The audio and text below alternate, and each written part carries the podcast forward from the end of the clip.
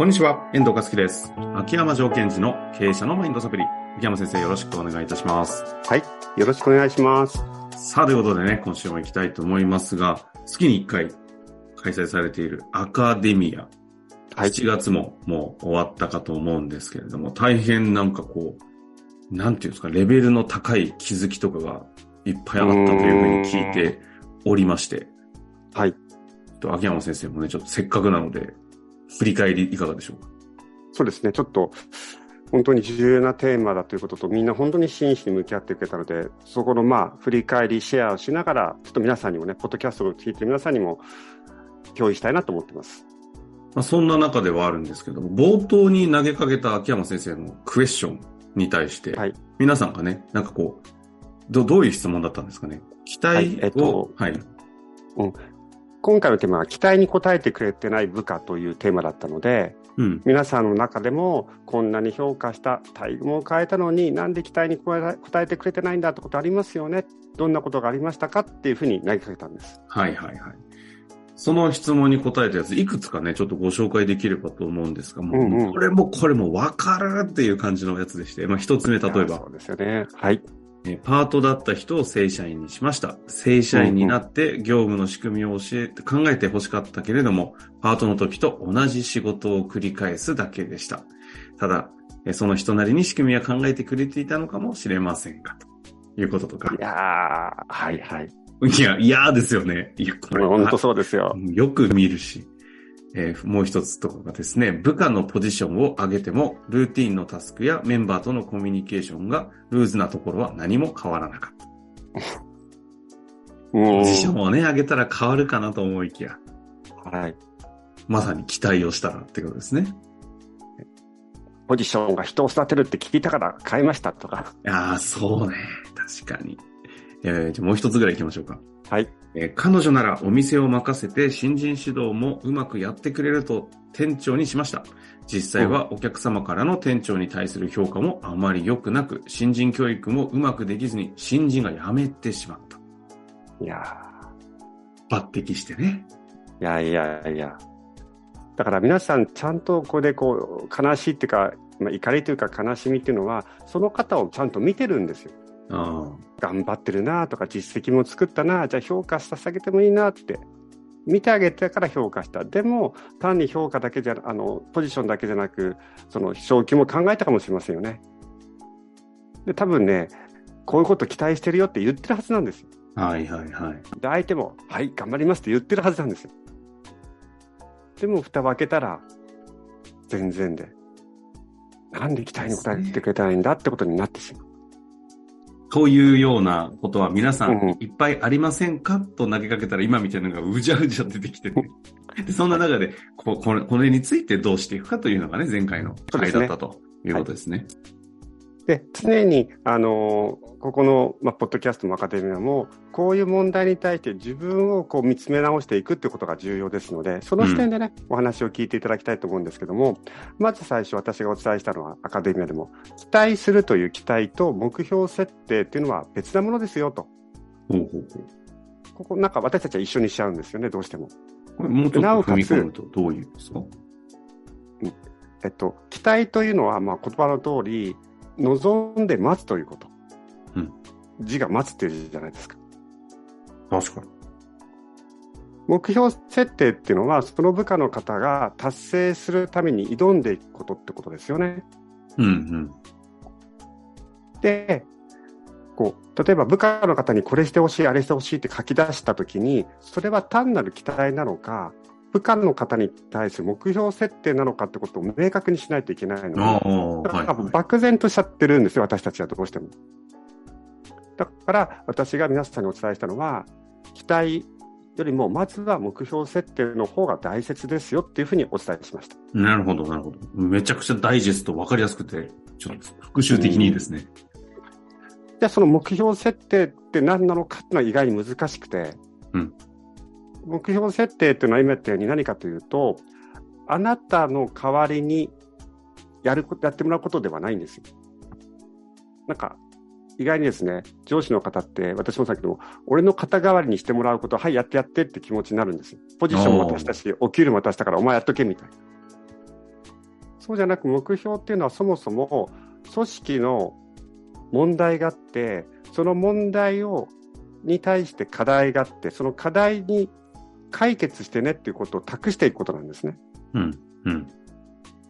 だから、あの、もう一度皆さんが部下の方に渡している目標を見てほしいんですよ。その時に必ず組織の問題と課題があって、その課題と向き合ってくれという意味のはずなんです。ところが、問題だけ放り投げといって、課題もお前考えろ、やり方も考えろってことを私たちはついついやっちゃうんですよね。逆、逆というか別もありそうじゃないですか。それをせずに、やることだけ投げとく。そうです、そうです。あの、目標だけをね、まあやってるみたいな。もう目標という言葉にもはまらないような、なんだろう、作業、タスクみたいなものだけを、これをやっといてだけをな投げちゃってる。で、その時って、やったらできるでしょと思ってるんですよ、みんな。うん。で、必ずそれやるときに難しい側面ってあるんですよ。いわゆる課題の共有化っていうんですけども、あの例えば一つ事例が挙げるとですよ、あある社長さんが部長を採用したと、部長にしたと。で、この新しい営業体制を作んなくちゃいけないから変えてくれというふうに、まあ、目標設定したんですね。うん。うん。そしたらやってくれるだろうと思ったら全然変わんないってこうイラついてるんですよ。うん。うん。で、何が起きたかというと、今、そのコロナも含めて、えっと、今まで営業スタッフは訪問営業が得意だったのに、 Zoom に、 Zoom で営業しましょうとなった瞬間に、 Zoom だと話すことが何もないっていうのが浮かび上がってきたんですって。ほうほうほうほう。その、営業マンの方たちが、営業スタッフのベテランの方が多いんですけども、その人たちが、訪問営業は得意だけども、 Zoom だと難しいっていうのは、これは誰の課題ですかって言ったら、本人たちの課題だって見ちゃうんですよ。そうじゃなくて、組織の課題じゃないですか、それって。うん。うん。つまり、私の組織は、訪問営業は対応できるけども、ズーム営業が苦手な人が揃ってる、これは組織の課題なんだと見るのか、あいつらの課題なんだと見るかで違いななる生まれちゃほどうんすすね。なんかあの、いろんなアカデミアの講義中の中でいろんな気づきが飛び交ってましたけど、その中にはいはい、すごいそ、まさにそれっぽいのがありましたよね。ね。うん、うん。え期待も目標も自分の手から離れた時点で相手のものになっていた。いやー、ありました。これ、本当ドキッとする気づきですよね。あともう一つ面白かったのが、部下の不安を言い訳できない理由ばかり言っているとネガティブに受け止めて、組織の課題じゃなく、個人お前の課題でしょと思ってしまうことがあります。上の方から見たら、お前の課題でしょって思っちゃうし、部下から見たら、いやいや、これ俺の課題じゃないと。組織の課題だろと。つまり、ここで課題が共有されてないんですよ。誰が課題の押し付け合いになってるわけです。そうそうそう。で、上の方は、た多席、多席思考って本出した方がいいんじゃないですか？席思考ね。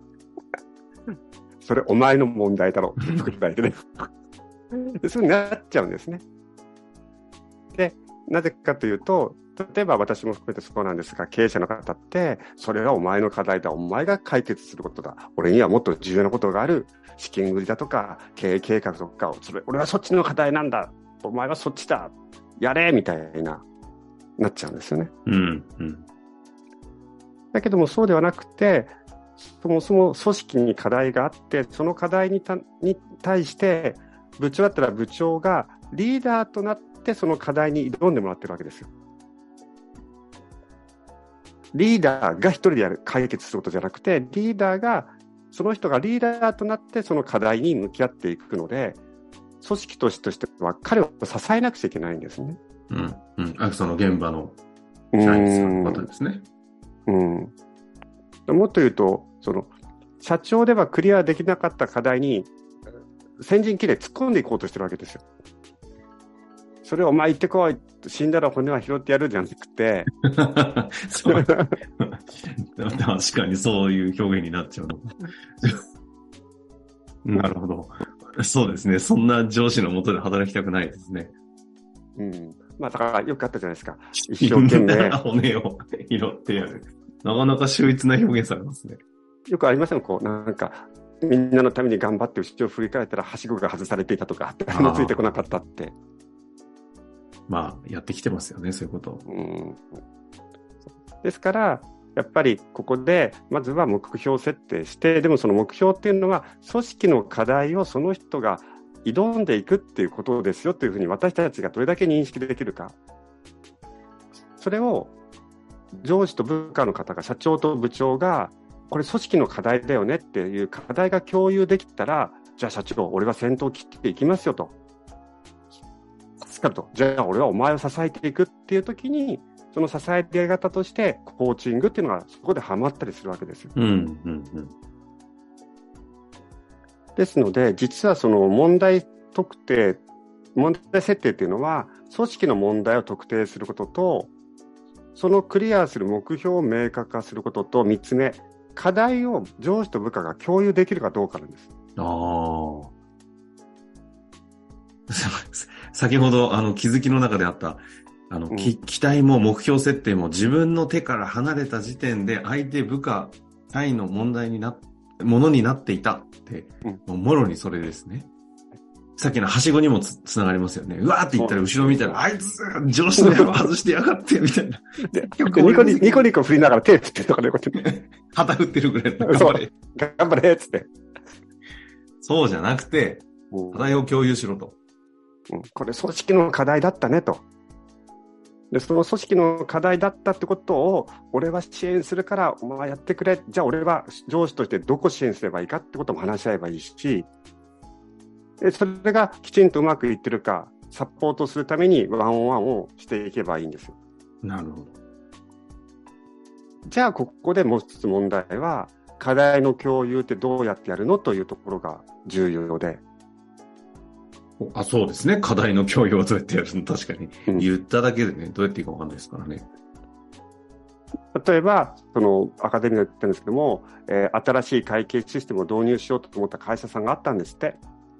ところがなかなかうまくいかないっていう時に課題が見つからなかった。でも課題見てったら現場の方に聞いたら、いや、実は経理担当者で2人、めちゃめちゃこのシステムに否定的な考えを持ってる人がいるというのは分かったと。じゃこれって、経理部長の課題じゃなくて組織の課題だと。うん。じゃその組織の課題に経理部長が先頭を切って向き合ってくれるから社長は支援をしていくっていう形が取れれば。なるほど。じゃあその課題の共有ってことは何かっていうと、以前お伝えしたここでまたヒアリングっていうのが出てくるんです。おお、ここで前回ですね。ヒアリング。うん、うん、上司から見た課題もあれば、現場サイドから見た課題が必ずあるんです。うんうんうん。それを一致させないといけないんですよね。なるほど。ついつい私たちは上から見た課題が組織の課題とかお前の課題って思っちゃうけど、実はそうじゃなくて、現場の人の方があなたがやりたいってことに対して、実はその課題ってこういうところありますよって握ってるはずなんですよ。うん。うん。それを言わないんです。教えてくれないパターンですね、前回の。はい。お前に教えてやるもんだかっていうのともう一つ、言ったら俺がやらされるって。ああ。はしご外すからね、すぐ。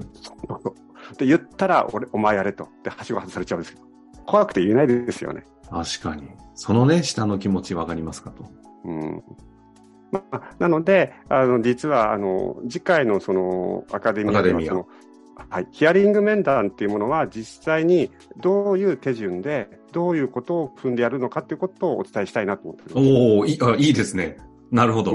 ちょうどね、最近この集まってきている現状からすると、ヒアリングについて語る重要性を、エグゼクティブコーチがコーチングを否定し、ヒアリングをしろという回なわけですね。うん。